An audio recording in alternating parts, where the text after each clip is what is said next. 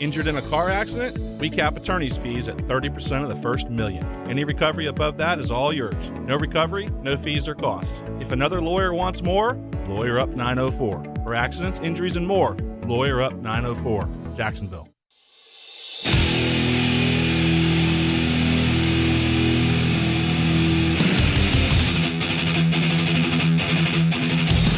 Into the Night with Rick Ballou on 1010XL 92.5 FM.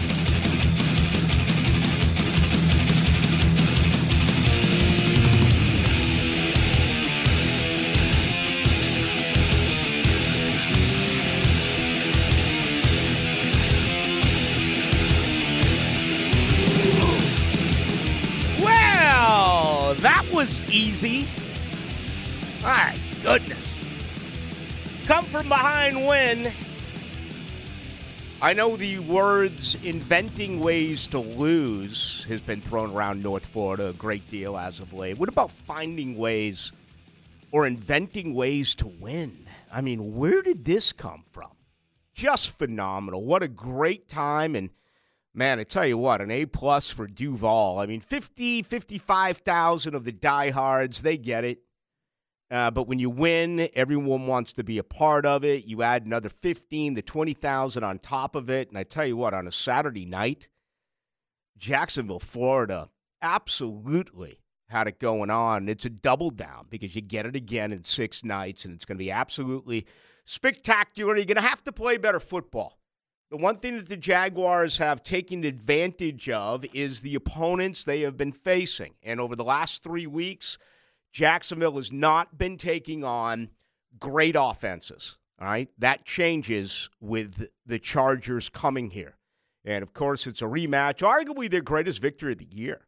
Uh, they just flat out had their way back in LA earlier this season. But you know, the Chargers are going to be focused and ready to go. They're nicked up. They're beaten up on both sides of the football. Mike Williams offensively. You know, some of their better players have missed a great deal of time this year on the defensive side of the ball, including Joey Bosa. All right, Derwin James has missed two or three games. You never know uh, what he is going to be about come game day. Phenomenal talent, great player, uh, but a guy who just can't stay healthy. The best part of Jacksonville is, you know, getting in, getting in and out of that game really unscathed. I, I know there was a couple of questions about, oh, uh, Christian Kirk, and there was a little bit on Travis Etienne and some other things, but you know, my understanding, and uh, we'll start to get the report tomorrow because this again being with no off day on a Tuesday because the Jaguars actually will play game number two of the six that are scheduled coming up this weekend. Yes, wild card weekend. We go from 32 to 14. As you know, Kansas City and Philadelphia both get the bye in the AFC and the NFC, respectively. Therefore, the Jaguars will get game two. That'll be coming up on Saturday night here against the Chargers. Right now, LA a small favorite, somewhere in the neighborhood of one point. The total was 47 and a half. Earlier in the day, you'll get San Francisco hosting Seattle. Then you get a threesome on Sunday, another divisional matchup. Miami in Buffalo. The Giants go indoors to Minnesota. Baltimore and Cincinnati again for a third time. They just did it. You know, they just did it yesterday. And then, of course, Monday night, Tampa Bay playing host to the Tampa Bay, uh, or Tampa Bay playing host to the Dallas Cowboys. So, I mean, where are we at? I mean, where are we? This is incredible. I mean, Jacksonville in the playoffs. And yeah, I absolutely predicted it. I thought it would be a woodshed game. And about everyone who's listened to me or follows me on Twitter reminded me during the course of the game how I blew it, how I jinxed it, how I opened my pie hole, all of this, all of that. I, I thought it was going to be a much easier process uh, against Tennessee. You need to give them some credit. You need to give Josh Dobbs some credit. You need to, you know, look at things that they did. You know, the 17 play, 51 yard drive took 10 minutes off the clock. Sitting next to Dave Campo, he's like, man, they're burning the entire first quarter. And that's what they do. That's what they did a few weeks ago when they went up 7 nothing. It's what they did a few weeks ago when they went up 14 7. That's their style. Grind it out, shorten the game, put the pressure on the offense to come from behind, and they didn't succeed. Instead, it was phenomenal special teams. I thought Logan Cooke was the MVP on Saturday night. The return game of Jamal Agnew making the field goals was Riley Patterson.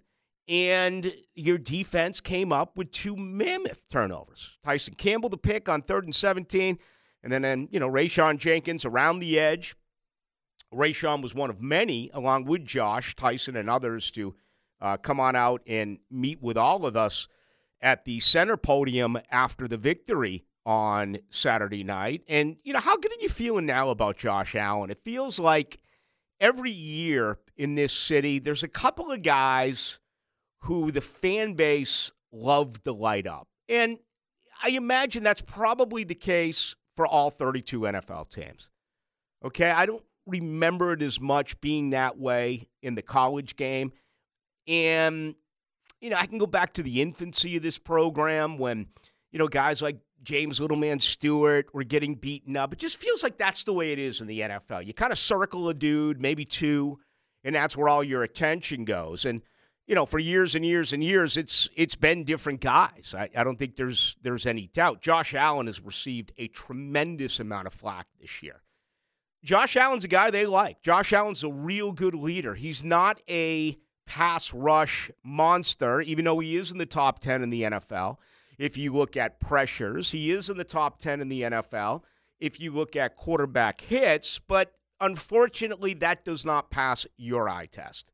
You want sacks. It's the glory stat, uh, and he has failed in that particular category. Where did he go? Six games, I believe, this year in a row without notching a sack. He picked up a couple late, but he's also had some really soft hands. And you go back to the first two times, or the first time that these two teams played, and we all remember the great hit by Shaq Quarterman.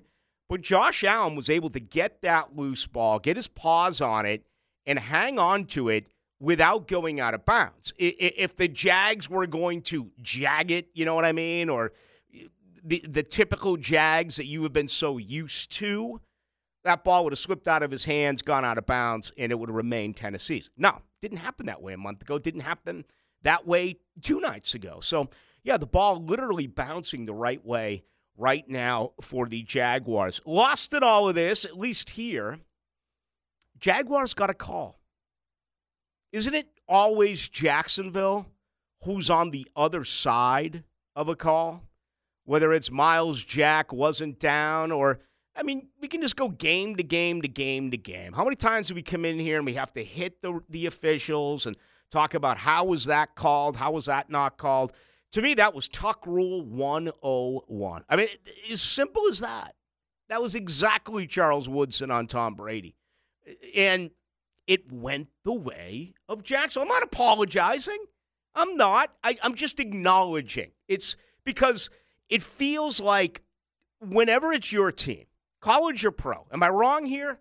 Whenever it's your team, it feels like 95% of the calls always go against you right? I mean, isn't that just the way life is as a sports fan? You very rarely benefit. Um, you know, let, us bring up the Florida Gators, uh, for instance. You folks were lucky to go to a bowl game. You got like eight calls in that victory against South Florida. And, and they even tried to give you another game where, for some ungodly reason, they didn't run the ball. They didn't run the clock against Vanderbilt. And, and, and they handed you a free Hail Mary. Of course, Anthony Richardson threw it to uh, Tulane Avenue. He literally threw it out of the stadium. But nonetheless, Gator fans, you got call after call after call after call. All right. I'm trying to remember the last time I could think of a Jaguar team who really was the benefit of a call, a huge call. I mean, I'm sitting right there again next to Campo and, and Lauren Brooks, and I'm like, that's coming back. That's a tuck rule. and it was like, you know, I think I, as a matter of fact, I, I, I got up to uh, go to the restroom because I thought it was going to be the obligatory, let's go under the hood. You know, it's going to take five, six minutes to review all this. They're going to take a bunch of commercials and we're going to come back. So I went to the laboratory, and while I'm in there, I hear call on the field is confirmed. And I'm like, what? And it took like 20 seconds. Yeah, I'm like, what? They're allowing that? They're allowing that touchdown? I'm like, this is absolutely fantastic. So good for you. You've earned a call, you know?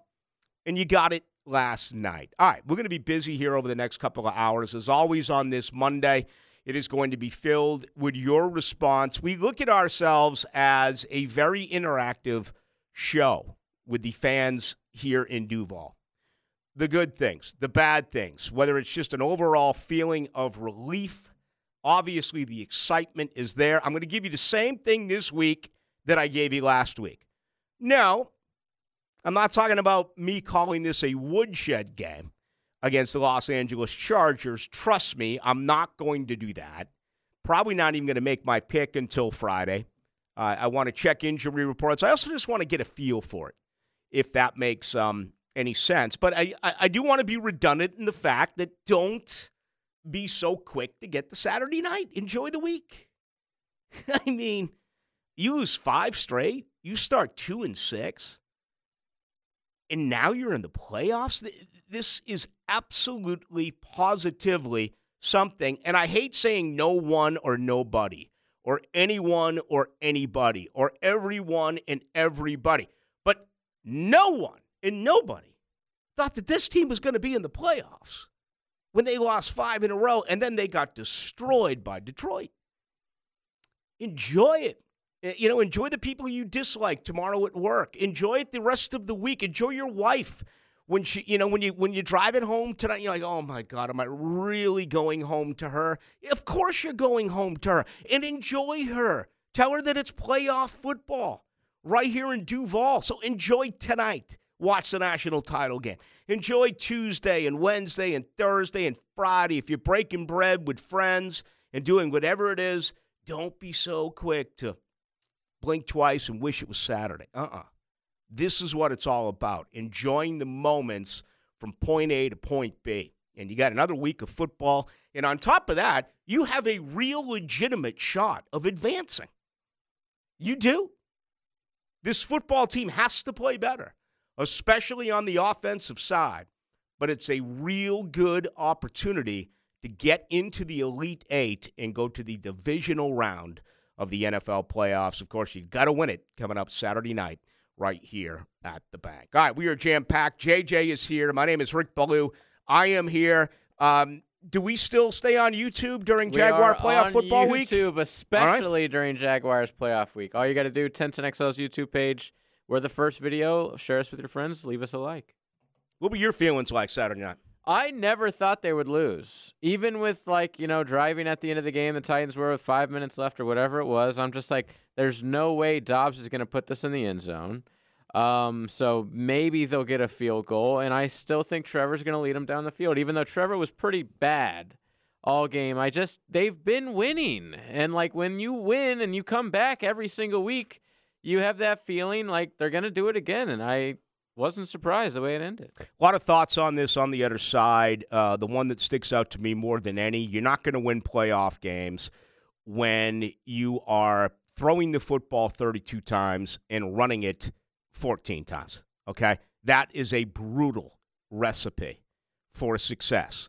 That is going to have to change this Saturday against the Chargers. Again, 32 to 14, no way and somehow they won it. If if if I had come in here not knowing anything, okay, and you had said to me the Jaguars passed it 32 times on Saturday night and they only ran it 14 times, I would have said they lost that game. And then if you told me those 14 carries went for 19 yards, I, I, I absolutely less. would have said that they lost the game. I thought it was less than that. I, I, mean, that was crazy. But that's what's so great about this team is that Corey Peters, uh, JaMycal Hasty, uh, Luke Farrell with a uh, an 11 yard catch. I, I, mean, you're getting contributions from everyone, and that is just wonderful. I mean, real Corey. We, we talked last week, Hall. In my opinion, uh, you know, nine for nine on free agency, right? Scherff, Zay, Kirk, uh, Evan Engram, um, certainly on defense, Oluokun, Fatukasi, Key, Williams. Let's add Corey Peters to the mix, right? Okay. Did did uh, uh, did your disposition, did your attitude, did your overall thought towards life change when you heard that Jacksonville was signing Corey Peters? I called my mom instantly. Guy made some plays on Saturday night. Corey Peters. I mean, I think he gave you close to 30 snaps. Let me check it right here. I want to say it was 29. Corey Peters gave you 29 snaps. All right? Um, that's what's fun about watching this team. You know, you've all, you've always been told what? Football is the ultimate team game. Even though it's a heavily laced, top-notch quarterback league. You know Patrick Mahomes is the oldest quarterback in the playoffs? Not named Tom Brady. Are he's you a, serious? He's the oldest quarterback in the AFC. Okay. Well, the NFC's a dumpster fire with quarterbacks. Honestly, you look at that side of the bracket, it's it's it's hard to believe that that's an NFL playoff. If Tua plays, he is the oldest quarterback in the AFC Wow. at, at the age of 27. Just nuts. All right, opening comments tonight and every night brought to you by Schmunez Vision. All right. Again, if you had those seats way up in the nosebleeds and you had trouble seeing, it's not too late. As a matter of fact, right now is the perfect time to do it. I'm talking about a full out uh, medical and surgical uh, eye exam uh, that they are a part of. And it's more than that. Obviously, after you get the eye exam, you could be a candidate for medical processes or, or surgical eye care, like what I had about eight years ago when I just went in for a normal.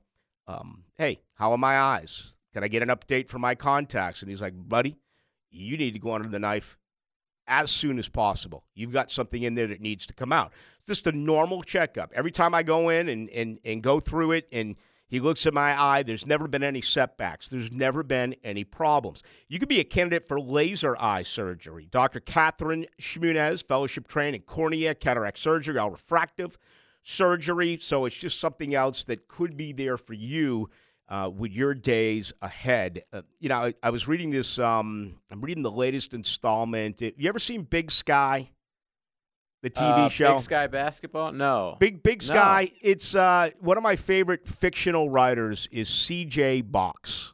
Okay, and he, he he gets it done in the state of Montana. He's kind of a rebel, um, you know, uh, ranger in those parts. Oh, Reba McEntire. Yeah, I, I guess she's in it. I don't know. I've seen the first couple of seasons on uh, on TV, and it's it's okay. Is like everything else in the world, it's not nearly as good as the book. But I, I read C.J. Box, and I, I read his Pickett series. Now I'm reading the Cassie Dewell uh, series, and she's out. And she's with, uh, you know, she's a private investigator and she's interviewing someone. And sure enough, what does the lady do? Goes into her purse, looks for her readers because she can't read the contract or whatever it is that has been placed in front of her. How many times do you deal with that? At night, where the hell are my glasses? Where the hell are my readers? Sleeping with your contacts. Imagine never having to worry about that again.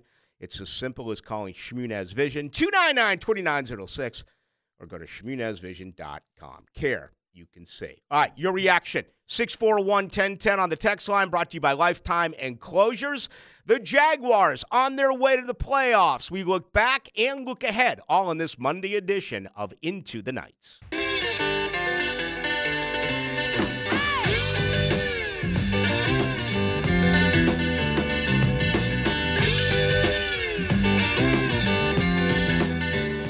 The night with Rick Ballou on 1010XL 92.5 FM. Happy birthday, Jimmy! 79 is Jimmy Page. Doesn't do much, right? Robert Plant's always got another gig, another band, working on some new projects. But uh, the great Jimmy Page, man, I, I mean, I honestly don't even know what he's done since his days with the uh, with the firm. He's 79 today. It's amazing these rock and rollers, man. They're gonna outlive us all, especially those who've gone through like the full body transfusions, blood transfusions. If you make it past like 27 as a rock star, then you're gonna live till you're like 98. Uh huh. There's really no in between. It's uh, it's been awful. We've been losing way too many people, but I, I find it remarkable that there are some out there who just eat like crap, smoke three packs a day, I envy you. barely go uh, and visit the doc. You, know those? Do you know people who are like, if I don't go visit the doctor, Yeah, me. That I'm means- that means I, there's nothing wrong. I got plenty of ailments that I'm just like, that's certainly not right. Like this isn't working the way it's supposed to. But if I don't see anyone and they don't tell me, then you know. I love that attitude. It's If like if I don't go see a poops in the doctor, woods, right? You know, I'm fine. It- it- it- I mean, it, instead of get, you know, I mean, my advice would be get ahead of it, right? There's something going on. Try to figure out uh, what it is. Unfortunately, myself included, there's just way too many things going on right now that we don't have answers to because of obviously the pandemic, and there's not enough time to know the side effects of COVID or the jab or you know whether you took the vaccine or not. I, it's very uncomfortable, but I know I'm not the only one who you go and you talk to your doctor and they're kind of like, I don't know what to tell you at this point because a long enough certainly period of time reassuring feeling. hasn't passed. Yeah. Where does it hurt, Doc? Well, how about the top of my toes all the way up to the top of my hairs? It- everything in my body comes. It, it just depends on the day. But um, there you go. I- We got some people taking some shots at me, and I like this. 47-25. Blue, you keep barking on running the ball. The Titans have the number one run defense, and you wanted to keep running into a wall. The Chargers have the worst run defense, so it'll be different. It's 2022, not 1960. Okay. Um, yeah, I'm always a run and stop the run type of guy. But also, all of last week on this very radio show, we got away from that, right? Didn't we talk about how Tennessee has the worst pass defense in the NFL? They give up 280 yards a game. They are 25th in total defense in the NFL. So that was not the subscription for success, if you will, against last week's opponent. It is against this week's opponent. Okay? You should want to keep Justin Herbert and that offense on the sideline. This is a rushing defense that's given up 145.8 yards a game. I think it's 27th, 28th in the NFL. It's not last in the NFL as the as the texter stated, but still a ton on the ground. Um I understand your way of thinking, but you also realize that in this league, it's a game to game league. And you have to find spots where they are suspect. Right now, you look at the Chargers, okay? If healthy, Joey Bosa and Khalil Mack are two of the better pass rushers in the league. Here's the problem they haven't been healthy. Bosa's been back for consecutive weeks. He only played, uh, I want to say, five games all year. He only had two and a half sacks all year. Uh, Khalil Mack is a very good football player, but obviously he's much better when you have Joey Bosa on the other side. Derwin James is maybe the arguably the best safety in football when he's healthy. So it is a game to game league. Uh, but yeah, I love running the football. Absolutely, I love running the football. And I'm not complaining that they only ran it 14 times, but I'm going to stay by what I said earlier. I think in most situations, when you run it 14 times and you pass it 32 times, you are going to end up losing the game. All right, 1675. The last time I remember getting a good call touchdown was when Jackson was awarded the 30 second franchise. Ever since then, I really can't think of one call that seems to have gone in the direction of the home team. Try to remember, was Jacksonville actually the 30 second franchise? They came in with Carolina. I know we've had well, yeah, because Houston was. I mean, weren't they? Cleveland went to Baltimore, but then Cleveland got another franchise. Or uh, the Oilers had been gone for a while. Why do I think that Jacksonville was like the 30th franchise and they've actually added two since? I want to say Cleveland and maybe Houston. Could be wrong with that. Yep, thirtieth. They were. Okay, yeah. All right, they were the 30th franchise. Yeah, because Houston was. They were the Oilers. Then they weren't anything. Mhm. and then they were the Texans, and then the Browns were the Browns. Then they what the Ravens, and then they're the Browns again. Yep. That is it. No doubt. Jacksonville becomes the first team to make the playoffs after consecutive 14 loss seasons. Crazy about that play call, I, or I mean, uh, the referee call. I feel like whatever it was called on the field would have had to have been the call. Mm-hmm. There wasn't any evidence enough for either way to be overturned. If they would have said it was an incomplete pass, I think they would have had to stick with the same call. Yeah, uh, I'm, I'm not going to argue with that. I, I just, whether you agree with the call or disagree with the call, my point is it's, it's nice for these fans to finally be on the right side of it. Absolutely. You know, I mean, I can trace history, and I don't remember Jacksonville being a franchise that, in my opinion, has benefited from a lot of calls. Okay, if Nick Saban was coaching Alabama tonight for the national title, you would see early on in the game that Nick Saban and Alabama would get a call. Okay, Bill Belichick in New England, they're going to get a call. Uh, I can't ever remember Jacksonville getting a call. Now, there's been some misfortune by other teams, including Morten Andersen. You know what what he did here uh, back in '96, and and and you know things along those lines. But when it simply comes down to uh, a call that went Jacksonville's way as opposed to their opponent, mm-mm, hasn't worked that way as well. Uh, also, uh, with this victory, do you realize that this is the first time in 17 years that Jacksonville has swept Tennessee?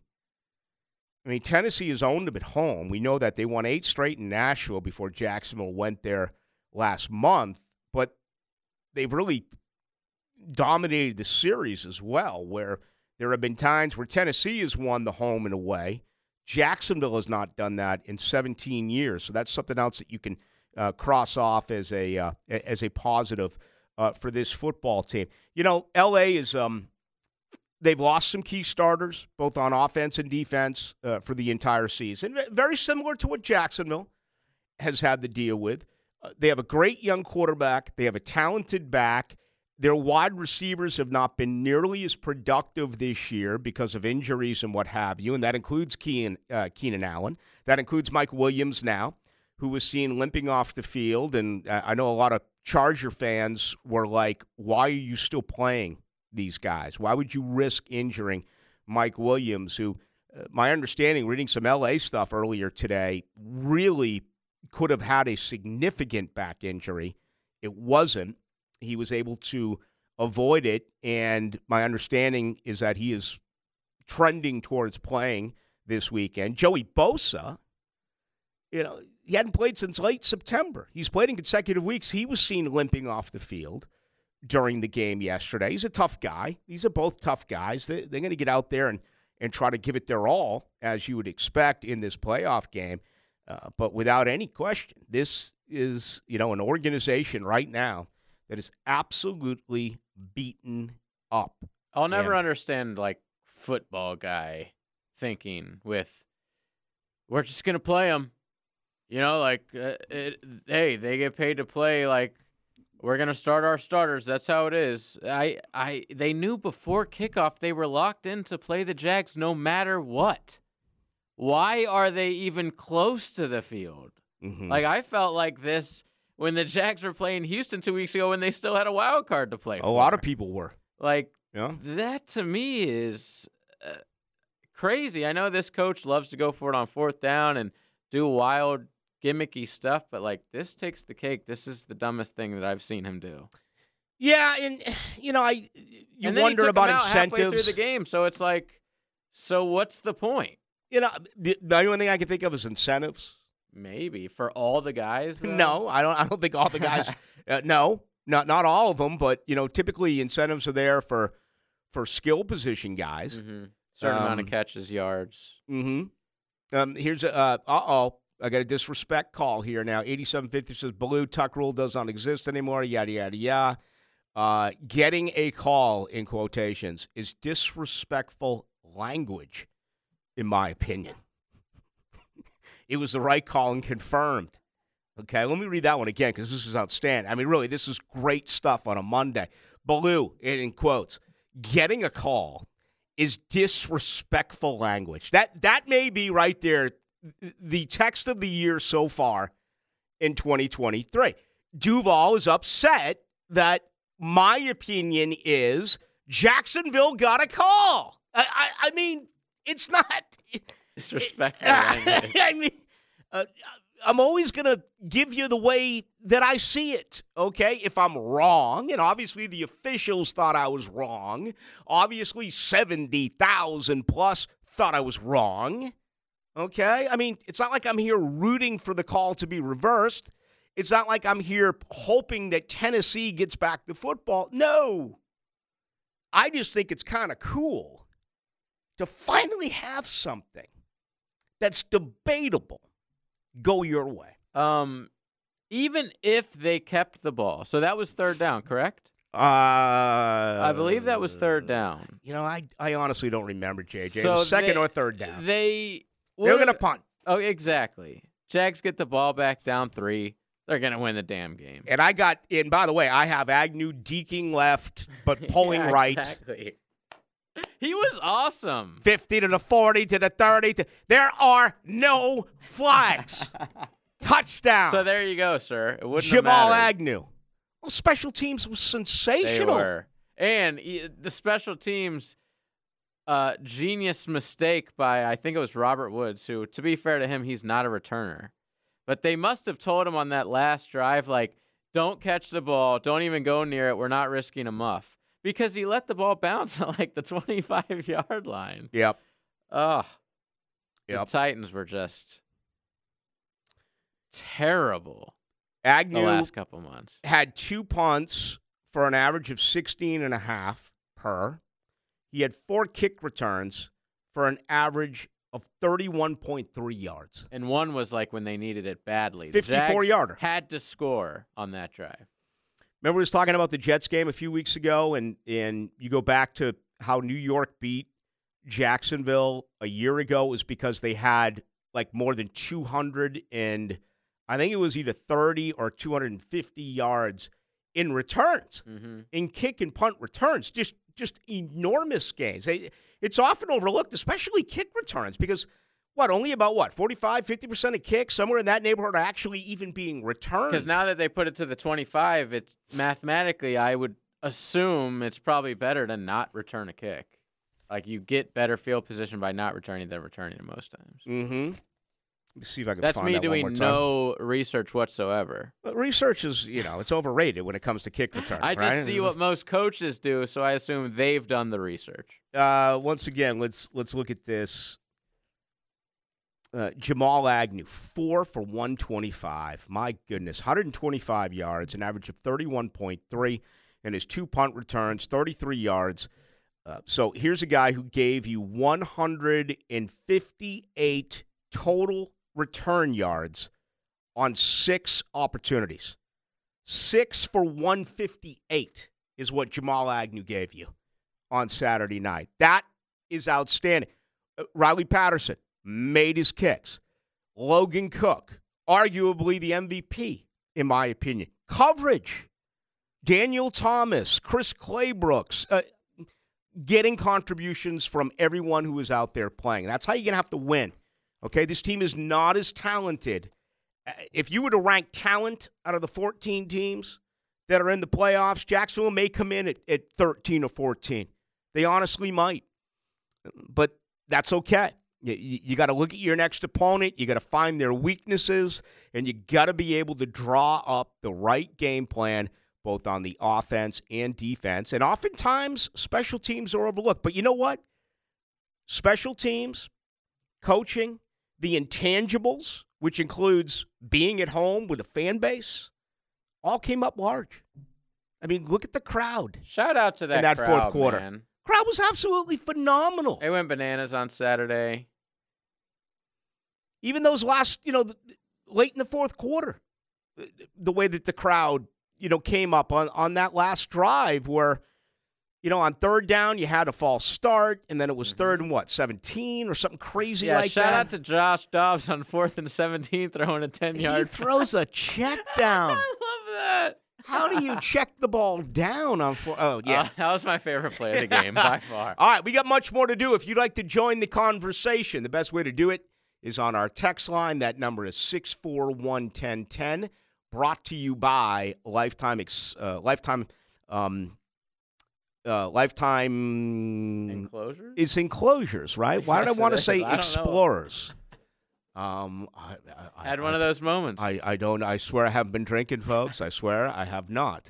Uh, Lifetime enclosures. Also on Twitter, Ballou B A L L O U 1010 XL.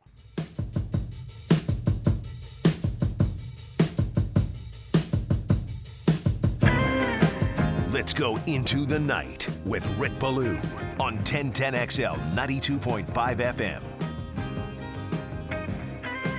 Old school Fleetwood Mac with the late Bob Welch on vocals.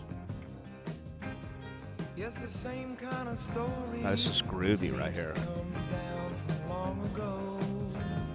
Same Bob Welch, who actually wrote Sentimental Lady with Fleetwood Mac, and Ebony Eyes became his own kind of solo star in the 70s, even though many members of Fleetwood Mac played on those albums. He blew his head, o- he blew his head away right out there in Nashville, man. I didn't expect that to be your next. Ah, I was really, I was really upset. I was a huge Bob Welch guy, and will rumors be playing this a week from Thursday night because they are coming to Duval, the ultimate Fleetwood Mac cover band. My understanding is they're really, really, really, really good.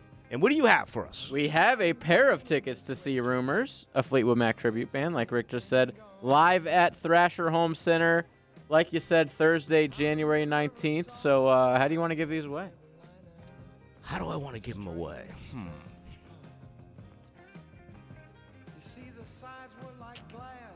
You see, the sides were like glass kind of just want to listen to this song, You man. can do that. without so uh such a different style of Pink Floyd. Yeah, because this uh, is without Lindsey Buckingham and and without uh, Stevie Nicks. you I was about to say, I like this. I, I don't think I've ever heard this song but a few times. It's on my playlist, though, because I was shocked that it was even a Fleetwood Mac song. here's my deal. We're out at Orange Park, Mr. Chubby's, next Thursday night. Mm-hmm. I may have measured it out on the map. I can get from Mr. Chubby's to Thrasher in 13 minutes. Okay, good. So yes, I will Very specific time. I will be taking in um, to rumors on Thursday, and uh, and look forward to it.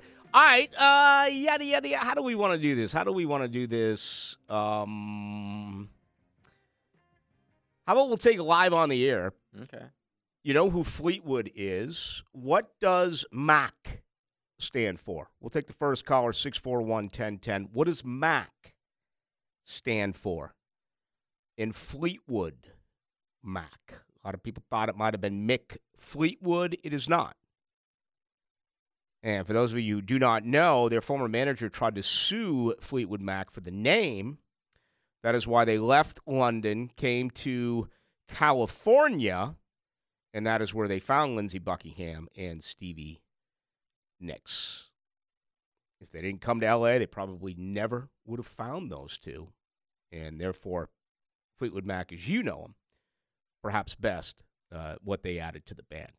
Let's just put them on randomly here and see what we got. Uh, you are next up. I have two tickets for you to see the Ultimate Fleetwood Mac cover band if you know what the name Mac is for. For Mr. John McVie. Oh, you got it. You got it. You got it. One of the great uh, bassists of all time, who, of course, married Christine Perfect, and then she became Christine McVie. You going to go to the show? yes, sir. I will see you there. Thank you so much. Hang on the line. You get an opportunity to talk with JJ. Awesome. There he goes. How about that? Only took one. Yeah, so people forget about that with Mac. It is up for McVie. So, pretty good stuff. Great band. Favorite, one of my favorites. Uh, no doubt about it. Uh, my God, look at the text line. Crying out loud. You people going crazy about my comments on this call. I mean, to- to me, that's kind of, um, I don't know. I mean, you're really bothered that you think there's discredit here? To, to, to me, this is like a badge of honor. This is like some karma that you actually got a call. Why, why are you offended by actually getting a call? Okay? If, and I hate to do this to you, but since the reaction is the way that it is, what if it wasn't called? Okay? Or what if it was reversed? And what if Tennessee hung on? You know what this show would be all about? You cannot believe Jacksonville did not get that call. You cannot believe that that call was reversed. Well, it wasn't. You got a call. And I'm a little bit surprised that that people aren't just willing to say, "Okay, it's about time." You know there's going to be a big call here tonight between Georgia and TCU. I mean, look at the semifinals. Look at it both games uh, that we witnessed. You and I both know that with the six games that are on tap this weekend in the National Football League wild card round, there are going to be bad calls. There are going to be calls that are going to affect the outcome of the game. I, I guess I understand why you're upset because people are complaining across the country about it. And, you know, this is kind of our little thing. It's Duval. You've advanced, and how dare you bring up a debatable call that that went Jacksonville's way. It's it's kind of one of those deals where like you've offered up omerta to me. You know, it's like you're never allowed to talk about this. This is our thing. And if you do talk about it, one of two things are going to happen to you. And they both will be with you ending up in a body bag. It's either going to be a quick hit or it's going to be a slowly drawn out, very painful one for you. Uh, but I mean, chill, chill. I, I, I, you know, I never thought the reaction would be this way. Not discrediting. Hell, I called for a damn blowout. I called for a woodshed game. You know, we had multiple betting guys last week come on our show and pick the Titans plus six. And both of us were like, these national guys, they don't know. The Jags are going to destroy them, you know? And, and, and at the end of the day, Titans actually did cover, man. It is hard to win in this league. It's hard to beat a team twice in this league. Absolutely. Very, very hard. And they're going to have to beat a team twice on Saturday. Mm-hmm. And I'm not even close to being ready to try to decide how I'm going to pick this game. It's not like last week, where at this point last week I was telling you that they were going to crush them and, you know, just show up, make some noise, and it's that. Uh, takes a, it's going to take a lot of evaluation. It's going to take a lot of trying to get a feeling for where the Chargers are. To me, the Chargers are a year ahead. Okay, this is year three for Herbert, and even though there's been changes there, the lack of uh, consistency in those three years, we do understand. But I, I, I can't help but think about what Doug Pederson said after that Houston loss when he mentioned Hurts and he mentioned Burrow and he mentioned Herbert and the extra year of consistency with that offensive staff. That is not the point, or or really the, uh, you know, that that is not what is what's happening here. And you know, you can make the case that that Trevor Lawrence has really had back to back below average football games. Okay, he was seventeen to twenty one the other night in their last, you know, in their second to last regular season game, and, and that was a game which obviously they just blew out uh, Houston, and it was also a game uh, that you know he wasn't asked to do an awful lot offensively. I mean, he was 17 for 21, but he didn't throw a touch. He had a pick, so he had a quarterback rating of 77. So let me see this before the top of the hour break, just so I can get it to you. Uh, Trevor Lawrence later in the season, if you go back to the come from behind victory here against Las Vegas when they were down 17 nothing, he went quarterback rating. He went 109, 106, 129.8, 82.6 on the blowout at Detroit, then 121.9, 109. Now, all of a sudden, the last three weeks, all right, Thursday night in New Jersey, obviously weather, inclement weather. In a 19 3 victory, he had a quarterback rating of 86.6. Last week in Houston, a quarterback rating of 77. And then Saturday night here, did not turn the ball over. He went 20 of 32 for 212, uh, averaged 6.6 per attempt, and had one sack. His quarterback rating was 92 2. So his last three weeks, in a little bit of a slump, he's thrown one touchdown and one interception in the last three games. That, that's down for him. So I- think this is the type of game where he is going to have to come up big. And it, we also talked an awful lot about the run defense and how bad Tennessee is, yes, but they were second in the NFL with their run defense. Jacksonville got away from running it. They knew they couldn't. 14 carries, 19 yards. They realized that their, their offense was going to come from throwing the football. They should have success being able to run the ball this week. This should be a balanced attack. Again, LA, one of the worst run defenses in the NFL. They give up nearly 146 yards a game. All right, let's get ready for our second hour. 641 1010. Best way for uh, you to join us on the text line brought to you by Lifetime Enclosures. Getting a lot of good stuff coming in on the Jaguars. More of your reaction on the other side. You're also going to hear from Trevor Lawrence and Doug Pederson, some of their thoughts as to uh, the matchup this past Saturday night and what is next now for the Jaguars as we head towards the playoffs and wild card weekend.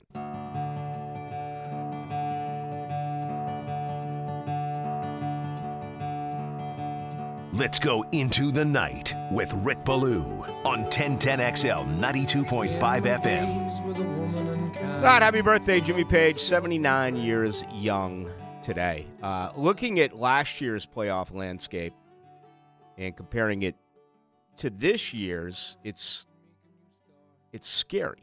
All right, both number one seeds from a year ago. Two teams who enjoyed a bye did not even make the playoffs this year.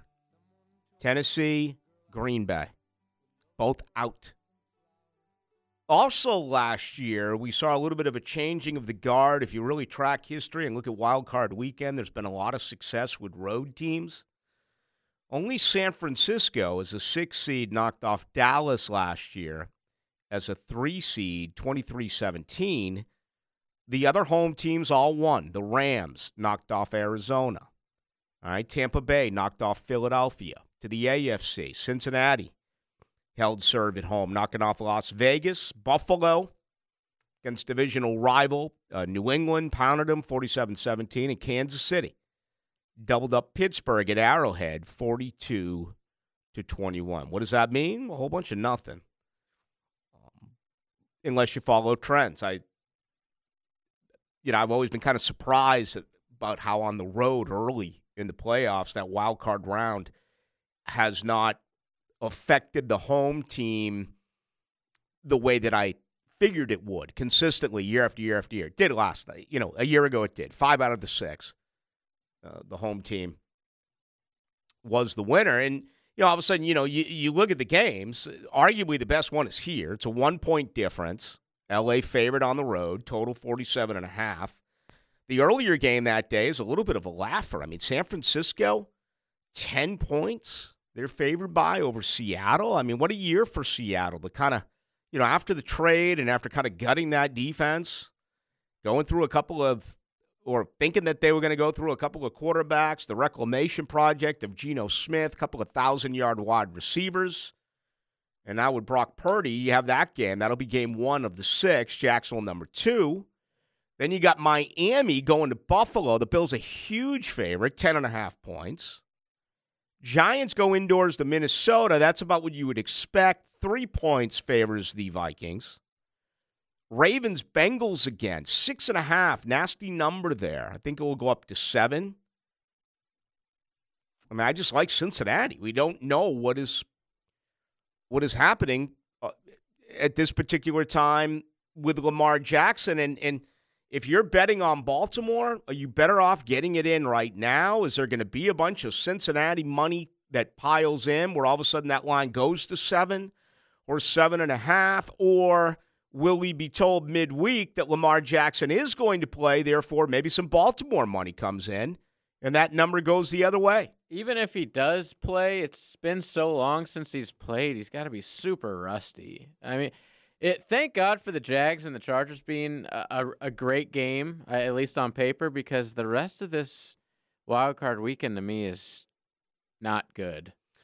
Well, yeah, I mean, it just feels like Cincinnati's going to win. It feels like Minnesota's going to win. It feels like Buffalo's going to win. It feels like San Francisco Correct. is going to win. Am I wrong? No, and I know this is uh, totally against your thoughts, but this is why I was against playoff expansion.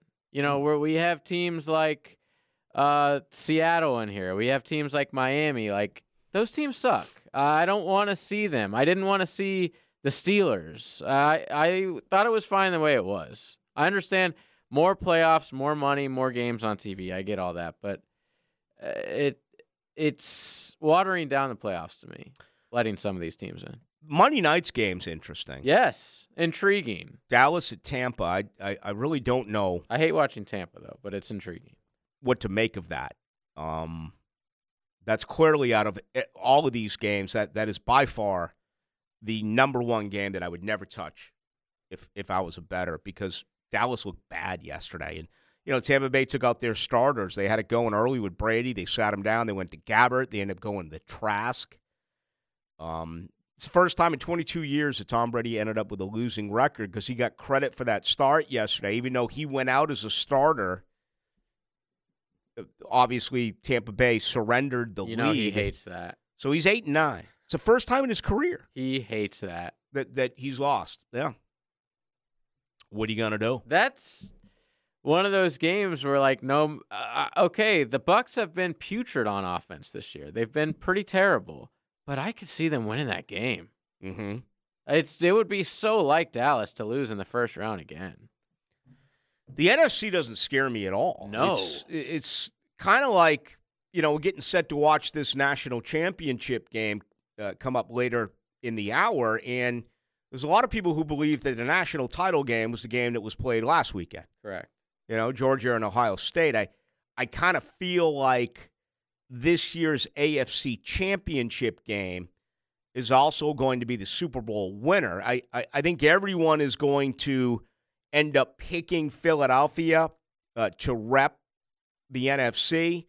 I mean, if not, where do you go? I mean, can you really? maybe? Can you pick Brock Purdy in a I, Super Bowl? I was about to say Jalen Hurts is the best quarterback in the NFC. I mean that that says it all right there. But yeah, Brock Purdy six and zero. Brock Purdy. Tampa Bay looks broken. Dallas, it, you know, Dallas is is a little bit of a wild card here, no pun intended. They they have the talent to get it done, but it just feels like I, I don't know. There's there's a little something missing in Tampa. Uh, the Giants, no way. Uh, Minnesota, No way. I They mean, might not even beat four. the Giants. They were eight and one at home. Um, I, mean, I think Kirk Cousins is better than what is let on. I think Kirk Cousins is better than the credit he gets. But when you get deep into the playoffs, are you going to take Kirk Cousins? Is anyone in the world going to take Kirk Cousins against Philadelphia if that's the NFC On Championship the game? road. An indoor team going, you know, to Philly, and I get it. They play in Chicago and they play in Green Bay. I understand. Where they just got killed in Green Bay. I think there are three teams right now in the AFC that are, you know, I don't do power rankings, but if I was, I would probably have Cincinnati, Kansas City, and Buffalo ahead of Philadelphia. I think put Philly in at four. No doubt. A lot of people probably would ha- even have the Niners over Philadelphia. No. Well, again, it's about survival. It's about attrition. The the two things that stick out here more than any are Tua and Lamar Jackson. Are they playing for Miami and Baltimore, respectively, both on the road? All right. Miami's got to go into Buffalo and win. And again, Baltimore, even though they just faced them a week ago, has to turn around and go to Cincinnati and try to win. Here's the thing about, you know, the Jags. You expect to be the big dog in the in the South now for a long time. But then when you get to the playoffs, these guys aren't going anywhere. Burrow, like like you just Oh, said, yeah. Mahomes is the oldest quarterback at 27. It's stupid. These guys aren't going anywhere in the AFC. So like we sort of have to look at the Jags now from a different angle. Like, yeah, it, it was fun. This whole thing was fun. We didn't expect them to be in the playoffs. But now that we think that they're a perennial playoff team, you know, we're gonna judge them like that. And we're going to judge Trevor up against these other quarterbacks who we expect him to go year in, year out against these guys. Lovie Smith fired today. Second consecutive coach to be a one and done in Houston. Yeah. You got the massive issue with Jeff Saturday, and they ended up being what one and six. And I want to say the point differential when he took over was uh, minus eighty. Okay, and oh by the way, Tennessee from the moment that they fired general manager Jon Robinson, they went zero and seven. I mean, you talk about a dysfunctional division. All three are going to need a new quarterback this year. Two of the three are going to need a new head coach. And I wouldn't even be entirely shocked if there was a possibility of a of a Mike Vrabel power play somewhere here where he ended up in another organization. You know, I know we haven't had a lot of trades with coaches. We did with Jon Gruden. Um, I just think he's the one guy that maybe another organization would say, is it worth giving up a pick? Is it worth bringing in Mike Vrabel? He looked totally bothered, very upset, emotional guy. Uh, but that thing is broken right now in Tennessee. And as great as Derrick Henry is, 30 carries on Saturday night, he is an aging tailback. There's no other way to say it. How many more years are you going to get that production out of Derrick Henry? So all of a sudden, you look at the AFC South, and this thing just it, it, it sticks out, and it it's such a great moment for Jaguar fans because your quarterback is 23 and he's in. And and right now's gravy. Okay? Again, because you weren't supposed to be here. You weren't supposed to be hosting a playoff. And now you have it. And you have a real legitimate shot to win this game. And then move into the divisional round. And yeah, Pat Mahomes is 27. Okay? He'll be 28 next September. He is the age he is the oldest quarterback in the AFC playoffs out of the six. I mean, you know that that Lawrence is 23. Justin Herbert is 24. He'll be 25 on March 10th. Okay. Uh, Joe Burrow for Cincinnati is 26. He just turned 26 a month ago on December 10th. So obviously, he's a very young uh, quarterback. Tua is 24. He'll be 25 on March 2nd. Lamar Jackson, we find him, even though he has been injured. Lamar Jackson is 26. Wow, he turned 26 on Saturday. Okay, he was born January 7th, 1997. So he turned 26 two days ago. Uh, did I forget anyone out of this list? I, I think that's it. the, AFC is stacked right now. By the way, Stetson Bennett, who plays tonight, 25. Yeah, yeah. Oldest quarterback since Chris Weinke to play in a national title. But you know that's what it's all about. You look at the AFC, man, and you know Tua's got the concussion issues. Josh Allen is legit, no argument. Joe Burrow is legit, no argument. Pat Mahomes is legit, no argument. Uh, Lamar Jackson is a free agent at the end of the year.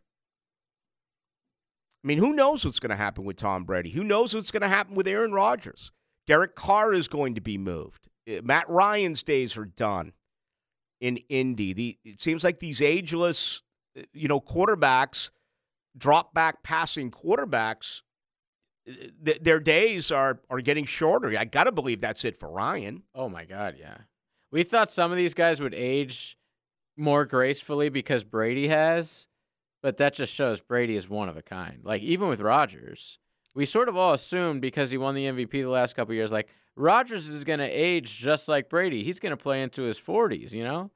Now, I don't know. Don't know at all. Carson Wentz, what's going to happen there? Andy Dalton, free agent, his backup in Jameis Winston, a, a, a backup. I mean, that is what is just so phenomenal. I mean, Trevor's already exploded into like top five, top six, top seven quarterback status in one year.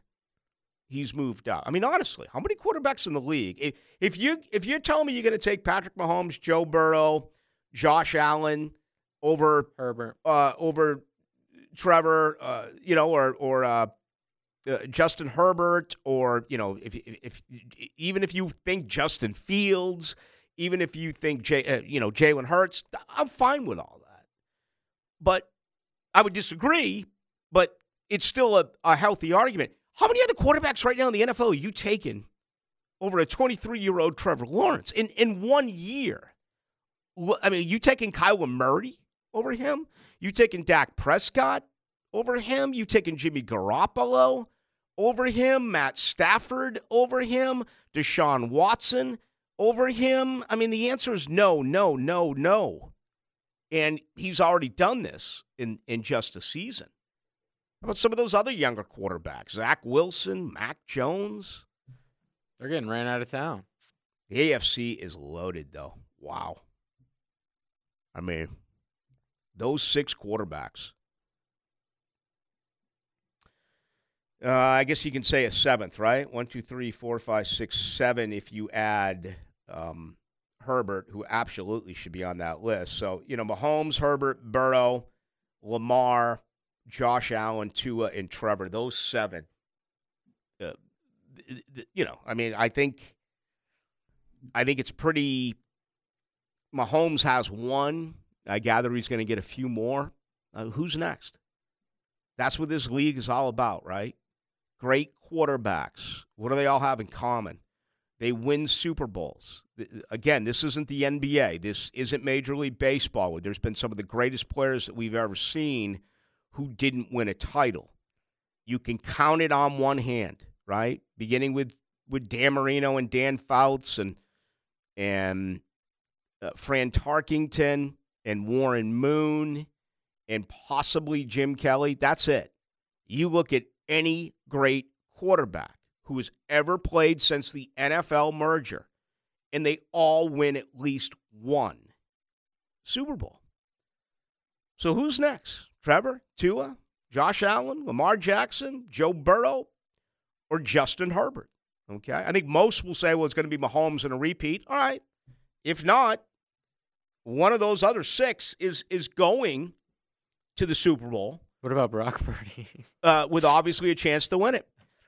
Yeah, I, I, I can't buy into Brock Me Purdy neither. yet. I still I. I mean, I like the Shanahan's story. Such a genius that like I. Uh, it doesn't mean anything to me that he's getting wins with this guy. He can win with anyone. Look at his numbers though; they're frightening. He's when I watch him, he looks yeah? good. Oh yeah, Makes no sense. look look what he did the night that they were. Was it the Thursday night when they were trailing fourteen nothing against Tampa, and they came back and crushed them in the second half? Or was that another game? I, I try to watch the Bucs every week. I I just marvel over, you know, what Brady's doing at this age, but. Brock Purdy's 114 for 170. He completed 67.1% of his passes in, in nine games. For 1,374 yards, an average of 8.1 per, 13 touchdowns, four picks, a quarterback rating of 107.3. They played Seattle on Thursday. Okay. They, they had an early lead in that one. Need to take a break. That There's been, for for decades, okay, a a feeling in baseball that when you bring a kid up from the farm and he's facing now top line starting pitching in the show, that when you don't know how to get a guy out yet, maybe his first time around the league, facing different clubs, facing different pitchers, hitters are going to have that success. Second, third, fourth time around, you get a book on him. You start pitching to him differently. You can see the batting average fall, the production fall. I wonder if the same thing can be said here now for Brock Purdy getting ready to face teams again. I mean, listen, Josh Dobbs, you say what you want about him. There wasn't a big book on him Saturday night, right? He'd been basically a journeyman. He'd been here, he'd been in Buffalo, but didn't have a lot of NFL experience. And I want to say he had two prior career starts, may have only been one uh, last week. But there was more guess, you know, there was more of a guessing game because you didn't have a lot of film. You didn't have a lot of of uh, of of traits that were either good or not good that you knew about with his game. I, I wonder if the same thing is is going to come into play here now for Brock Purdy. Our defensive coordinators now like, okay, he got away with something the first time that we met. He's not going to get away with it now. There has to be something said for where he was drafted. Again, this isn't one of these other. And okay, Brady, the exception of the rule. But for every Tom Brady, I can give you 500 quarterbacks who were selected in the sixth or seventh round who failed. Brock Purdy's done that. He's been sensational. But I, I do wonder if defensive coordinators feel like they're going to have a better shot at him second time around. Just something to uh, to consider. All right, we got much more to do. National title game coming up in the next 15 minutes or so. Georgia trying to win consecutive national championships. They are a huge favorite tonight over TCU. More of your thoughts as well. 641 1010. That is on the text line brought to you by Lifetime Enclosures.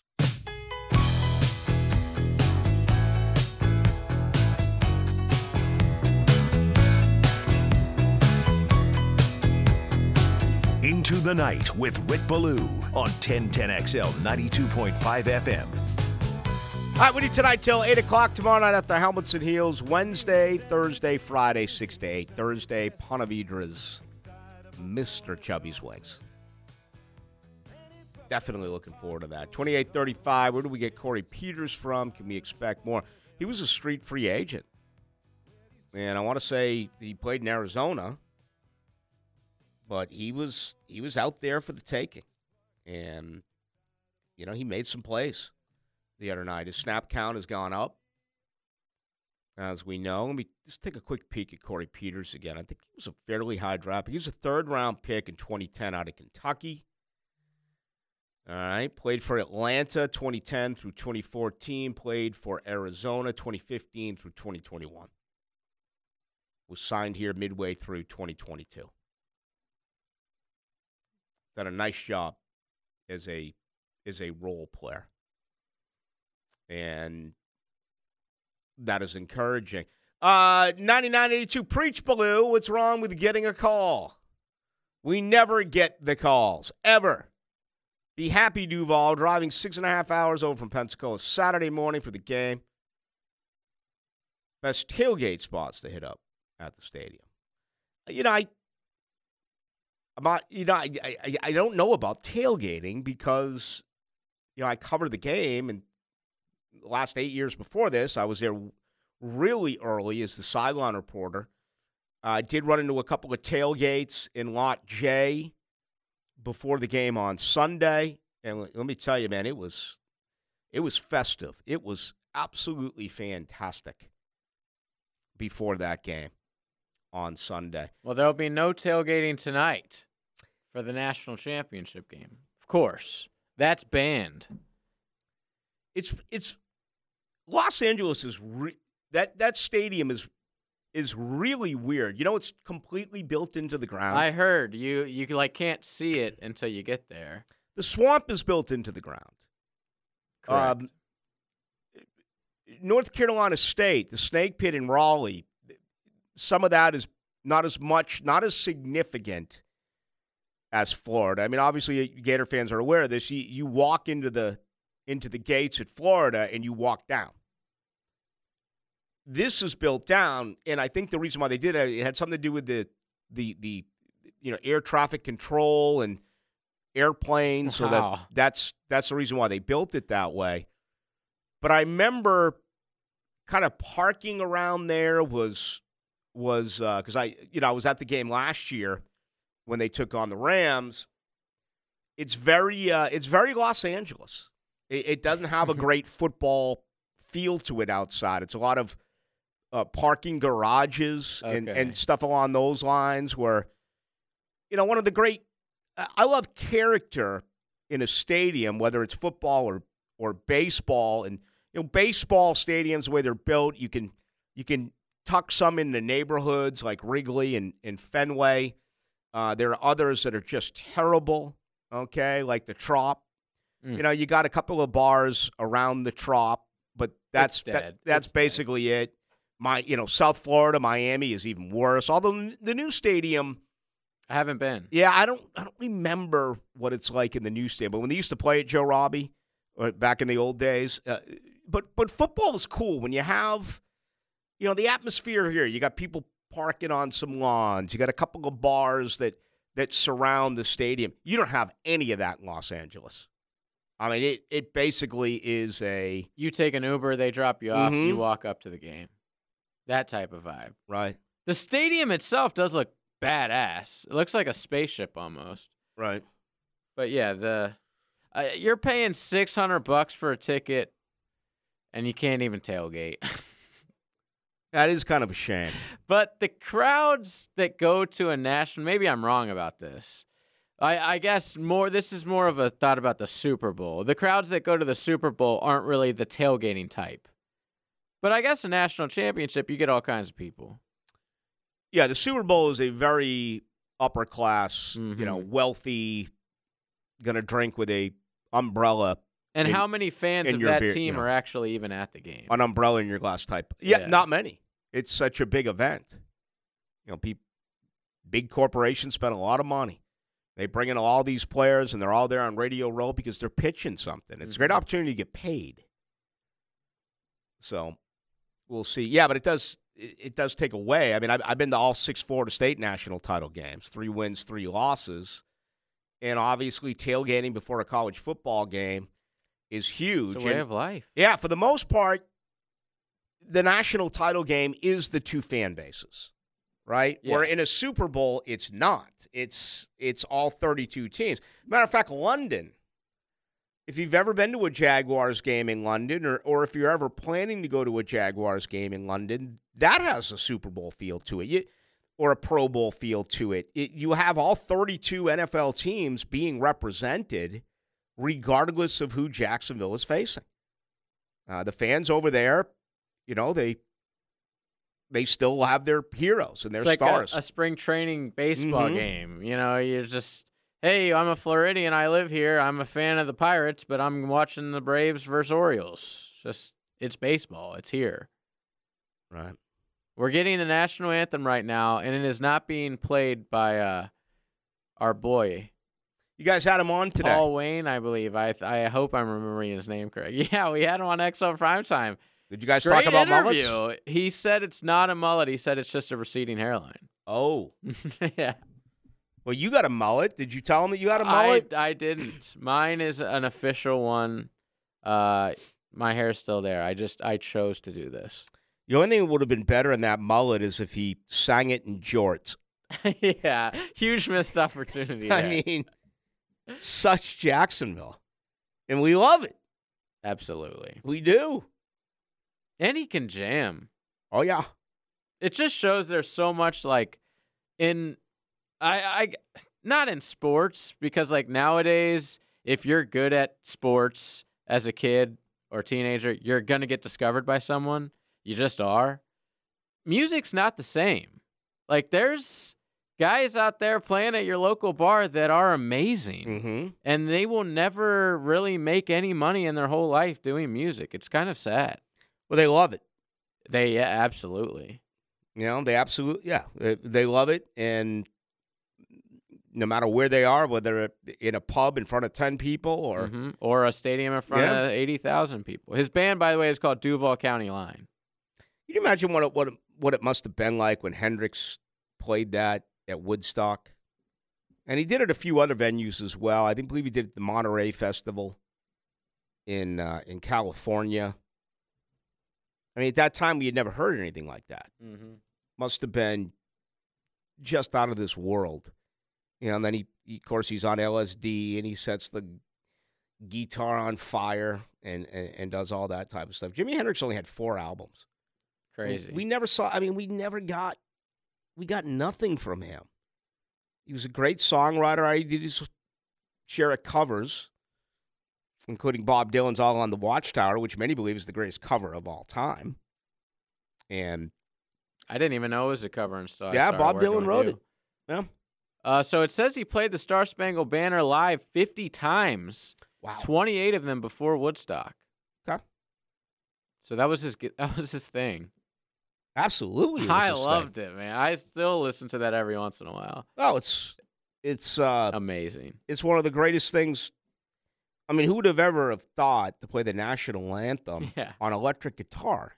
At that point, just no, and yet he did it, and he he mastered it. All right, let's get to it. We got uh, one more segment here. We got a few more good things to bring up with the Jaguars. Try to get to a few of your texts as well. 641 1010, best way to get us. Again, that is on the text line brought to you by Lifetime Enclosure. Into the Night with Rick Ballou on 1010XL 92.5 FM. All right, we are minutes away from the start of this one. As a matter of fact, after a touchback, the very first snap of the game, we have a false start on TCU's left tackle. National title games, and I I don't have the previous scores in front of me to back it up, but it, it, it at least my opinion is it always feels like one of two things happen you either win it on a last second touchdown or field goal or it becomes a blowout. It's very it's very rare to have, you know, let's say a uh, a 10 point game that that sticks that way for, you know, a couple of quarters.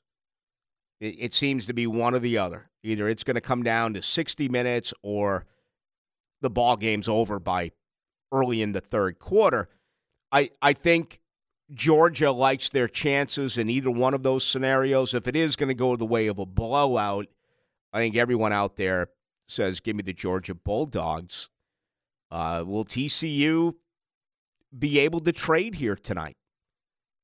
We'll see. Uh, you already got them in second and 15. You've had a five yard penalty. You have an incomplete pass, and they throw a little, a little bubble screen, picks up maybe two yards. So, you know, listen, Georgia's hurt all year. They're they're not the same defense that they were a season ago. They don't have the players. Um, still some very good ones, okay, including Jalen Carter. But third and twelve. I mean, you give Georgia third and twelve defensively. This football game, uh, they're going to walk away with a W. So we'll see what uh, what ends up happening. All right, a couple of uh, of more that I want to get out here before the end of the show. Uh, 6445 says, uh, This is a great text. It says, Ballou, at the start of the season, it seemed like there was always one group that lost us the game. Now it seems like there's always one group that steps up and wins us the game. If we can catch fire on all cylinders in each phase of the game, think we can beat anybody. Let the Chargers money flow, and before you hammer the Jags money line this week, go Jacksonville. It, it, it really is a sensational point. If you look at this five game win streak, it has been something different each and every weekend. That is why Jacksonville has won. I, I still believe that this is more of an offensive team than a defensive team, even though Jacksonville this year tied for fourth in the NFL with 27 takeaways. Okay. Three times the amount you had a year ago. You had nine in 2021. You got 27 this year. I- think most would agree, even though the defense came up big and got the job done last night or, you know, Saturday night up four. My guess is that for Jaguar fans, if I presented an opportunity to either be down four with two minutes to go and your offense is going out trying to score 75 yards, or you are up four and your opponent, with all of these AFC quarterbacks, get the ball at the 25 with two minutes to go. I my guess is that it would be practically unanimous that you would rather have Trevor Lawrence in this offense getting the ball. The quarterbacks that you are now going to face are not Josh Dobbs that you faced in that scenario last Saturday night. I mean, do you want to do you want to give the ball to Burrow or to Herbert or to Allen or to any one of these quarterbacks, Patrick Mahomes, or do you want to give it to your guy? You agree with me on that, or are you going the other way? Hundred percent agree with you on that. I wouldn't trust this defense to stop any one of those offenses. Sorry, like even against Dobbs, there's guys wide open on Sunday. Like they were moving the ball. It, yeah, they got a couple turnovers uh, when they needed them most, but yeah, they were giving up yards that I didn't think they would against Tennessee. Defense went from 26.9 points a game to 20.6 a game. Wow. they improved by 6.3, 6.3 points a game over the course of 17. I mean, that is huge. 6.3. Especially with the offense also. Oh, yeah. The offense had a franchise big low step. last year at 14 9. This offense went from 14 9, which was dead last in the NFL, to finishing 10th in the National Football League, scoring 23.8 points a game. I mean, that that is Two score difference. you almost were were 10 points in improvement. You end up being basically 9, 8.9. Uh, th- that is uh, I mean, that is just absolutely incredible to look at what they did. 9 points on offense, 6.3 points on defense. Your football team improved by more than 15 points a game from a year ago. Let that one settle in. You were minus 12 per game a year ago at 14 9 and 26 9. Minus 12 a game. This year, man, you're plus 9. How does that happen? Or plus 9 on offense. You're actually plus 15 overall. That's a 20 again, that's a 27 point in-game difference. If you take the minus 12 from last year and the plus 15 from this year, 27 point difference in game that the Jaguars have, have gotten done in just one season. Absolutely spectacular. It's all there in front of you. Thanks, Herbs.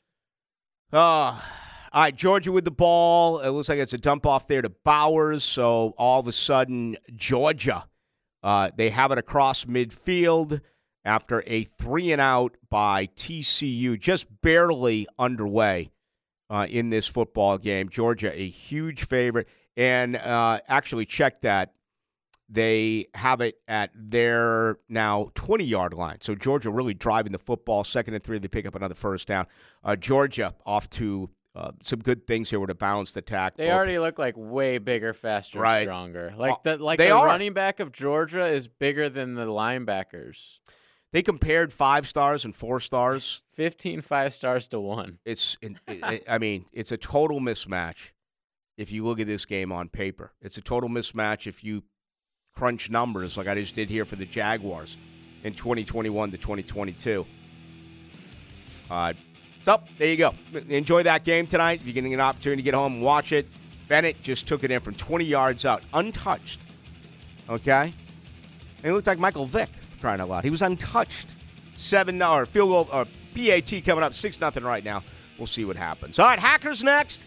We're with you tomorrow night after Helmets and Heels. Thank you to JJ. My name's Rick Ballou. I don't check this text line now the show is over. If you want to get me, please do so on Twitter. That is Ballou, B A L L O U, 1010 XL.